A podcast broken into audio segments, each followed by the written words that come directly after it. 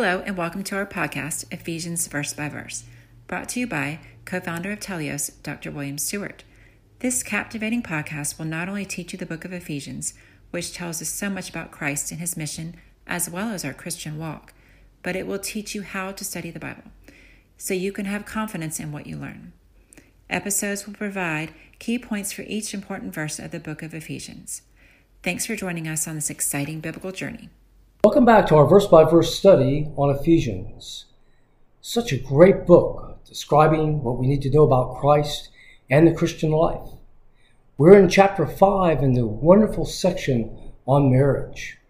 And we just got through talking uh, about in verse 31 how a man leaves his mother and father and cleaves to his wife, and they become one flesh. This is a quote out of uh, Genesis 2 24, and applied here to Christian marriage. And then Paul, who wrote the book, continues on saying, This is a great mystery. I speak concerning Christ and the church. Well, that sounds mysterious. What's that mean? Well, interestingly, the word mystery, mysterion in the original Greek, means something that was known but revealed, like a good mystery novel. Uh, you don't know who done it at the first of the novel when somebody perhaps was murdered, but by the end of the book, it's revealed. And you know, if it's not, you'll probably be pretty unhappy with the book. So, same thing in Scripture. It's something that was not known but was revealed. And uh, this is used in the New Testament to tell us what things that were not known in the Old Testament but revealed in the New. Specifically, and the overall plan of salvation, the details of Christ and his coming, is referred to in the general way. So, of those four elements, those are the, the rapture, uh, God in us, the hope of glory, the regeneration, the Gentiles being equal partner to the Jews, and the church. Those were not clearly described in the Old Testament, but are in the New Testament. So this refers to the church. So again, Paul is linking marriage to the church.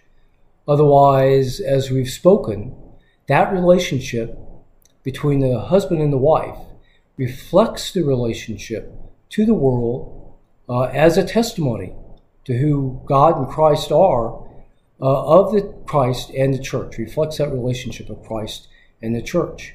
So again, pointing out that our marriage relationships are primarily, among all the other wonderful benefits that come with marriage, a outreach to the world, to show the world the benefits of becoming a Christian.